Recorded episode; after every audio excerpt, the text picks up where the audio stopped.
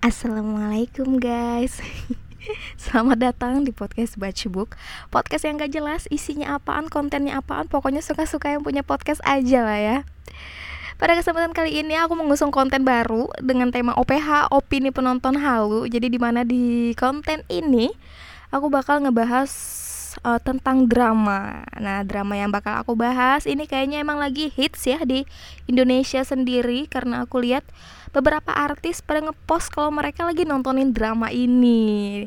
Sesuai dengan judul, aku bakal ngebahas drama Itaewon Class. Nah, Itaewon Class ini merupakan serial drama Korea Selatan yang tayang di saluran JTBC pada akhir Januari 2020 dengan total 16 episode. Drama ini masih ongoing ya guys uh, Aku bikin rekaman ini tanggal 18 Maret jadi sisa dua episode terakhir tapi aku baru nonton sampai episode 13 Jadi bakal ngebahas sampai episode 13 aja nih ceritanya. Nah drama ini menceritakan perjalanan balas dendam si tokoh utama. Bukan cerita balas dendam yang penuh dengan adegan kelahi-kelahi, bunuh-bunuhan, bersimbah darah atau kayak gimana-gimana gitu ya. Tapi boleh dikatakan ini nih balas dendam yang bermartabat kalau kata aku ya Gak cuma soal balas dendam aja tapi di drama ini Nah drama ini juga mengangkat isu-isu sosial yang ada dan pastinya juga ada dilema percintaannya. Drama ini diangkat dari webtoon, tapi aku nggak ngebaca ya webtoonnya kayak gimana, jadi aku nggak bisa bandingin antara cerita di webtoon dengan cerita yang ada di drama ini. Sedangkan untuk pemeran dan alur ceritanya sendiri, drama ini dibintangi oleh Park Seo Joon yang berperan sebagai Park Seroy sebagai tokoh utama. Nah, karakter Seroy ini digambarkan sebagai seseorang yang suka menolong dan menegakkan keadilan dan dia juga bercita-cita sebagai seorang polisi. Seroy ini digambarkan sebagai seseorang yang memegang teguh prinsipnya, memiliki tujuan dalam hidupnya, terus memiliki kepercayaan diri yang tinggi, pokoknya khas pemeran utama lah ya untuk uh, awal ceritanya kenapa ada konflik di drama ini itu dikarenakan sebuah pertemuan yang menjadi sebab dan akibat bahasa yang menjadikan sebab dan akibat dari awal drama ini dimulai sampai dengan berakhir ya. Pada awalnya nih, kehidupan Seroy itu adem ayem aja sebelum ayahnya itu harus dipindah tugaskan ke anak perusahaan yang lain dan otomatis Seroy juga harus pindah ke sekolahan yang baru. Nah, di sekolah dia yang baru inilah semua masalah nih dari episode awal sampai dengan episode terakhir itu bermula. Oh ya, untuk kamu yang nggak pengen kena spoilers, aku ingatin bagian ini kamu skip aja karena ini penuh dengan spoilers. Tapi kalau kamu nggak keberatan, silahkan kamu dengerin sampai habis ya. Oke, balik lagi Nah, supaya drama ini berjalan, seperti yang aku bilang tadi, harus ada pemicunya dong. Di sekolah seri yang baru ini, dia baru pertama masuk sekolah, baru juga perkenalan belajar juga belum. Dia udah dipertemukan dengan Jang Geun Won yang diperankan oleh An Bo Hyun. Nah, untuk kita ketahui bersama, Ci. An Bo Hyun ini adalah seorang mantan petinju kata Wikipedia dan juga nih untuk kamu yang rada ngah mukanya ini kayaknya pernah main di drama apa ya gitu ya. Dia ini pernah main di drama DOTS sebagai salah satu pasukan Kapten Yu di tim Alpha. Nah buat kamu yang rada-rada familiar sama mukanya ya di sini dia jadi anak setan bukan jadi pahlawan. Nah, Jang Kemon ini digambarkan khas anak cebol yang semena-mena, suka menindas yang lemah dan sifat buruk lainnya. Tapi ya, tapi nih selama aku nonton dari episode 1 sampai dengan 13 selain karakter karakter-karakter yang jahat, karakter-karakter yang buruk yang ada di diri Jang Geun Won, aku juga ngeliat karakter dia ini sebenarnya baik. Dia ini sebenarnya penyayang, sayang sama keluarganya, terutama sama ayahnya. Terus juga terus juga dia sayang sama orang yang nggak sayang sama dia. Kasian. Cuma ya sifat kekanak-kanakan dia itu lebih ditonjolkan di drama ini. Drama ini bermula ketika Sero itu baru masuk kelas, kemudian Jang Genwon ini tiba-tiba marah persoalan susu stroberi doang sama temen yang sering dia bully. Nah karena nggak tahan melihat tindakan yang bertentangan dengan prinsip kehidupan Seroi, Jadi Seroy ini ikut campur dengan maksud menghentikan perbuatan Jang Genwon. Tapi Jang Genwon ini malah sok banget. Ya iyalah ya bapaknya kaya gimana nggak sok dianya. Bahkan nih sampai guru yang ngelihat keributan itu juga seakan pura-pura nggak ngeliat. Maka makin makin marah lah si Seroy ini. Kemudian dia ninju mukanya si Jang Genwon. Lalu mereka berakhir di ruangan kepala sekolah. Datanglah bapaknya Seroy sama bapaknya Jang Genwon. Bapaknya Seroy ini bernama Pak Seng Yol yang diperankan oleh Son Hyun Ju. Nah, karakter Seroy ini merupakan hasil didikan dia. Pokoknya dia ngajarin yang baik-baik ke Seroy termasuk termasuk memperjuangkan apa yang benar. Sedangkan aku sambil lihat contekan nih. Karena aku nggak nggak begitu hafal detail persis nama-nama mereka nih. Jadi kalau ada suara-suara kertas, nah itu contekannya tuh. Sedangkan bapaknya Jang Genwon yang bernama Jang Dae ini diperankan Hugh Jae-myung, seorang CEO perusahaan besar, perusahaan makanan grup Jangga. Dia ini digambarkan sebagai pria yang mandiri yang berhasil mengubah kedai kecilnya menjadi perusahaan waralaba yang besar dan juga dia digambarkan sebagai orang yang ambisius. Singkat cerita, Bapaknya Jang Genun ini bilang kalau Seroy tetap mau sekolah, dia harus minta maaf sambil berlutut ke Genwon. Ya Seroy ogah lah, karena dia merasa dia tuh nggak salah. Dia tuh melakukan perbuatan yang benar dan memilih untuk dikeluarkan dari sekolah. Oh iya, bapaknya Seroy ini karyawan di perusahaan bapaknya Jang Genwon. Bapaknya Seroy juga memutuskan buat mengundurkan diri dari perusahaan tersebut. Seroy sama bapaknya memutuskan buat melanjutkan hidup dengan membuka usaha kedai makanan sendiri. Mereka udah bersih-bersih kedai, beli daging segala macem. Eh, malah bapaknya Seroy kecelakaan, ditabrak mobil dari belakang. Dan yang nabrak ini si anak setan itu, si Jang Genwon. Supaya cerita berlanjut dengan alasan balas dendam yang kuat, karakter bapaknya Seroy harus dimatikan di awal-awal episode. Nah, si Janggongon ini udah nabrak terus lari, terus tukang kebun di rumahnya dijadiin tersangka buat tabrak lari tersebut dengan alasan bahwa si tukang kebunnya yang minjam mobil dia. Kan gak masuk akal ya. di hari pemakaman yang mana Sarah itu nggak sendirian, dia ditemenin sama Oh Ah yang diperankan oleh Kwon Nara karakter Suah ini digambarkan sebagai cewek mandiri yang enggan bergantung sama orang lain dan juga dia ini memiliki rasa keakuan yang tinggi. Suah ini adalah anak panti asuhan yang mana donatur panti asuhan tersebut adalah perusahaan Jangga yang menjadi penanggung jawabnya itu adalah bapaknya si Seroi. Bapaknya Seroi ini baik banget sama Suah dan udah nganggap uh, dia tuh kayak anaknya sendiri sama kayak Suah Suah juga nganggap bapaknya Seroi ini seperti bapaknya juga Nah pas lagi berdialog ya si Suah sama Seroy ini karena Suah khawatir sama Seroy nggak makan berhari-hari Tiba-tiba datanglah detektif buat menyelidiki kasus tabrak lari ayahnya Seroy ini Nah pada saat uh, dia megang kertas bukti ya Bukti pelaku tabrak lari Jatuhlah nih bukti-buktinya ke lantai Terus ada foto foto-foto mobil pelaku. Nah, dari foto mobil pelaku yang ada di kertas bukti itu, Suah mengenali nih mobil tersebut adalah milik Jang Genwon. Emosilah Seroy mendengarnya kemudian dia langsung cari Jang Genwon. Kemudian ketemu, ketemu di halaman rumah sakit. Si anak setan ini lagi ngerokok, lagi ngudut dia, lagi santuy-santuy. Di bawah hujan dia asik banget sambil ngudut ya.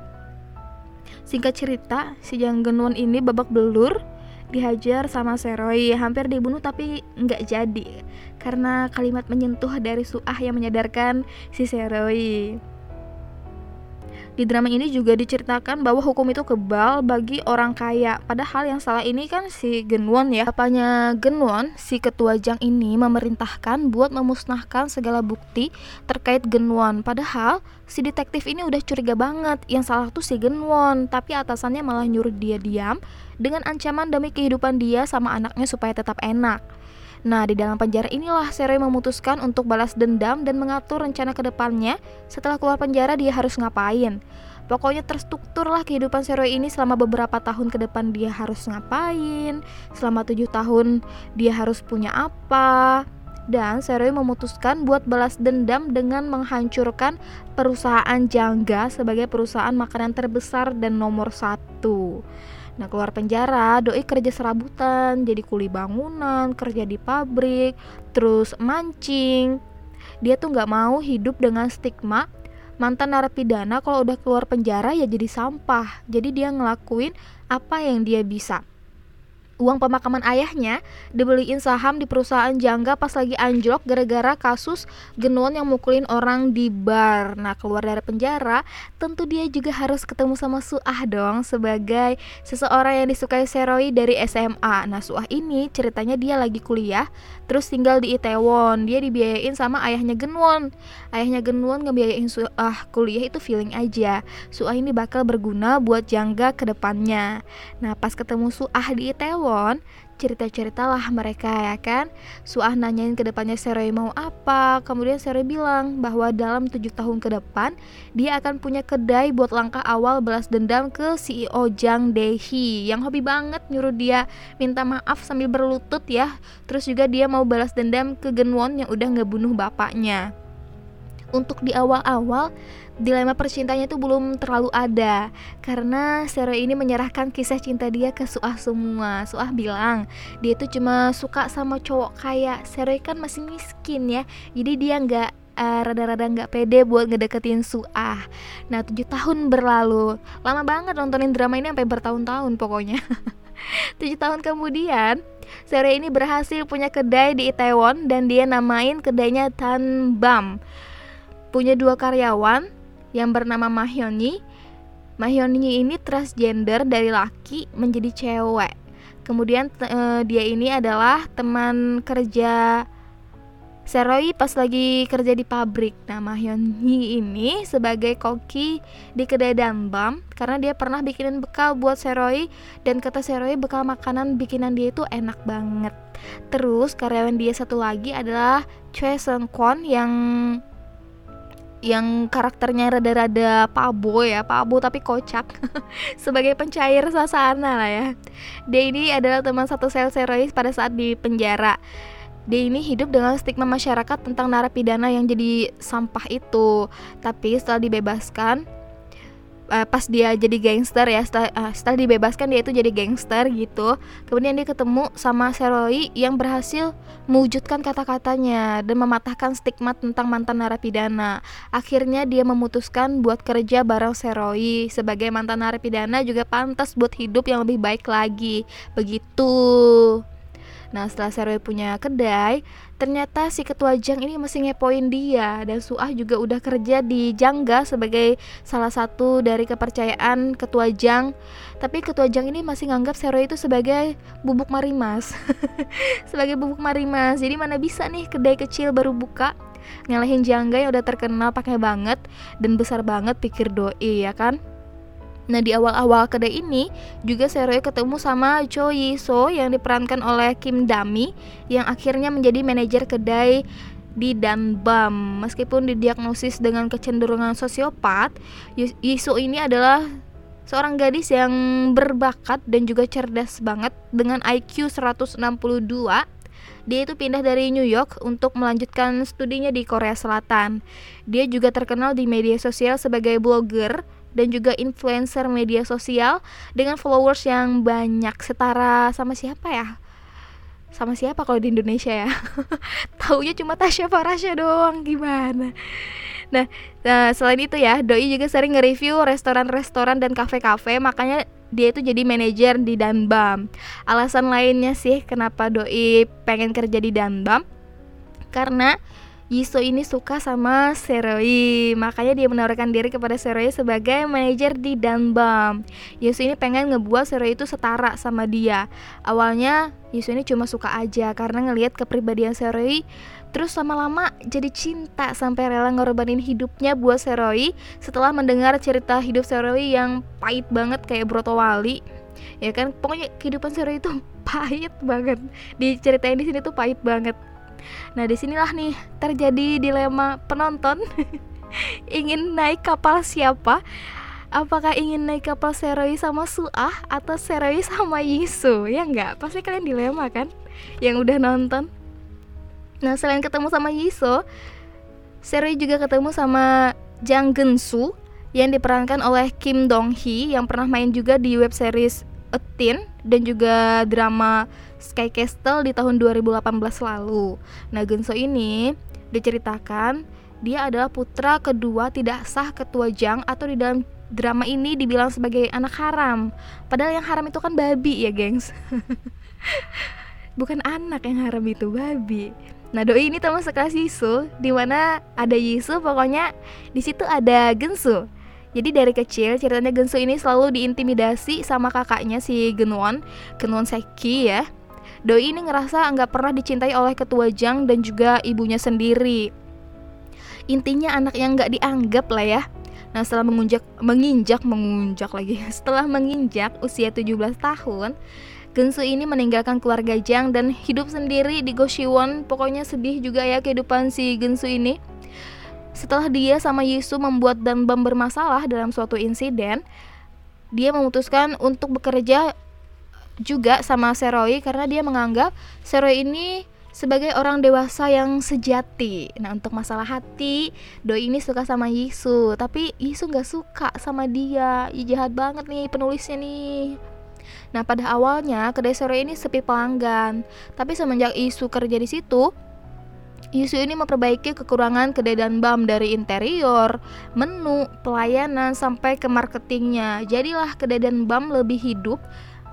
Dan melihat ini ya, melihat langkah Seroy untuk menghancurkan Jangga terasa nyata, ketua Jang ini jadi agak dugun-dugun sama Musowo gitu. Singkat cerita, ketua Jang ngelakuin apa aja buat menghancurkan Seroy lebih dulu mulai dari membeli gedung yang disewa-sewa untuk kedainya sampai dengan bersekongkol dengan kenalannya untuk berpura-pura menjadi investor di usaha Serowi yang ingin menjadikan Danbam sebagai waralaba.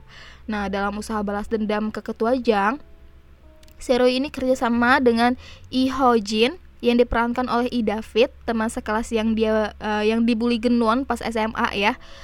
Hojin ini setelah 10 tahun berhasil menjadi seorang manajer investasi dan dia bersepakat ketika Seroy masih di penjara untuk membantu balas dendam Seroy karena dia juga dendam gitu sama Genwon. Jadi dia bersepakat dengan Seroy untuk menghancurkan perusahaan Changga. Seroy ini juga bersekutu dengan direktur Kang Min Jong yang mana direktur Kang ini adalah uh, yang mana direktur Kang ini pernah dimentori oleh bapaknya Seroy pas masih di Jangga. Nah, ayahnya Direktur Kang juga pendiri Jangga bersama Ketua Jang. Tapi ayahnya Direktur Kang udah meninggal. Meninggalnya kenapa? Nggak nggak tahu juga karena nggak ada backstorynya sejauh episode 1 sampai dengan 13 itu nggak ada backstory tentang Direktur Kang. Nah, ketika Yisu berhasil mendapatkan rekaman suara pengakuan Genwon tentang kecelakaan mobil yang menewaskan ayahnya Seroi, di sinilah mereka mengatur siasat untuk menghancurkan Jangga secepatnya dengan menurunkan ketua Jang dari kursi pimpinan. Dan detektif yang dulu pernah menangani kasus tabrak lari uh, ayahnya Seroi sekaligus sebagai distributor bahan makanan untuk kedai Seroi saat ini juga berjanji untuk menjadi saksi dari pihak Seroi di persidangan nanti. Tapi sampai dengan episode 13 ini belum saatnya itu jangga hancur. Justru strategi mereka berimbas buruk ke mereka sendiri. Kenapa sampai episode 13 karena seperti yang aku bilang aku baru nonton sampai episode 13 aja untuk OPH-nya ini kita memasuki OPH sebagai aku sebagai uh, penonton halu memberikan opini untuk drama ini. Nah, drama Itaewon Class ini menurut aku dia ini lebih menyorot bagaimana Itaewon sebagai wilayah multikultural di Korea Selatan sesuai sama judulnya lah ya Itaewon Class. Jadi nggak cuma menyoroti megahnya Seoul sebagai uh, sebagai pusat kota atau seperti drama kebanyakan gitu. Dari drama ini aku juga tahu ternyata party Halloween yang besar-besaran itu yang sampai di kereta bawah tanah banyak zombie kayak tren tubusan itu di Itaewon baru tahu setelah nonton drama ini. Nah semakin ke sini kayaknya industri hiburan Korea semakin ke sini kayaknya industri hiburan Korea Selatan itu lebih berani menyoroti persoalan LGBTQ di drama ini atau bahkan di webtoonnya ingin memberitahukan nih bahwa transgender yang diperankan oleh Ma Hyun Yi itu bukan masalah besar dan juga aib. transgender juga mampu untuk berprestasi seperti yang mereka gambarkan pada tokoh Mahyuni itu ya gengs yang berhasil menang sebagai juara pertama di kontes memasak kedai terhebat. Ini opini aku ya. Jadi aku nggak membenarkan, nggak menyalahkan, dan juga bukan pendukung. Nah, Itaewon Class ini juga mengangkat isu tentang rasisme yang mana salah satu karyawan Seroi, si Kim Tony, ini katanya di webtoon gak ada karakter ini, tapi di drama ada karakter Kim Tony sebagai orang Afrika yang bekerja di kedai Seroi, ayahnya itu adalah orang Korea. Jadi dia ini sebenarnya orang Korea. Mungkin diadakan karakter ini untuk ya nyinggung masalah rasisme itu, guys pada saat Kim Tony itu pengen masuk ke diskotik tapi dilarang nih karena dia itu orang Afrika dan juga berkulit hitam Nah, Sero ini nggak terima dong anak buahnya dibikin kayak gitu jadi dia nyoret-nyoret dinding diskotik pakai pilok. Ini epic banget sih. Tulisannya tuh epic banget kalau kata aku. Kayak tamparan gitu. Jadi saya bilang rasis kata dia kan. Memalukan orang Korea Selatan. Orang Korea Selatan tuh nggak kayak gitu. Secara kan banyak yang beranggapan orang Korea Selatan itu memang pada rasis. Tapi pas dirasisin balik mereka pada nggak terima gitu. Tapi ini mungkin bukan teguran buat orang Korea Selatan aja. Tapi untuk orang-orang yang berperilaku rasis lainnya. Nah, sama Itaewon Class ini juga ngangkat tentang mental illness yang mana Yisu di sini digambarkan sebagai seorang sosiopat. Karena di awal drama ini mulai itu juga adegan Yisu sama psikolognya lagi berkonsultasi. Selama nonton Itaewon Class sih aku enjoy aja anti skip skip ya karena ceritanya emang bagus mungkin juga karena drama ini relatable juga sama orang kebanyakan drama ini juga ngajarin tentang uh, kalau hidup itu harus punya tujuan, visi misi harus jelas, ngajarin tentang jangan malu bermimpi. Parahnya lagi nih, yang aku paling suka dari drama ini adalah original soundtracknya itu luar biasa bagus banget, heran. Biasanya itu cuma uh, biasanya aku cuma suka satu atau dua OST doang, tapi ini kayaknya aku suka semuanya, terutama OST yang dinyanyiin Gaho ya yang si Jake bisa si Jake. Start yang judulnya start itu aku paling suka lagu yang itu. Jadi langsung bisa ngerasain gimana semangatnya tokoh-tokoh yang mau ngewujudin mimpi mereka. Dan menurut aku ya untuk step pencapaian Seroy juga dibikin masuk akal nggak cuma setahun dua tahun buat jadi sukses tapi perlu bertahun-tahun banget buat uh, jadi sukses perlu proses yang panjang. Dan yang paling cute di sini adalah OST yang dinyanyiin sama BTS jadi berasa banget vibe persahabatan positif Taehyung sama Park Seo Joon ya saling support gitu mereka dan ada beberapa scene yang menurut aku hmm, agak kurang serak ya buat aku pas adegan Seroi bersekutu sama direktur Kang Hojin sama Yisu. Nah di situ Yisu itu yang mengatur strategi agak kurang pas sih menurut aku. Agak gimana ya?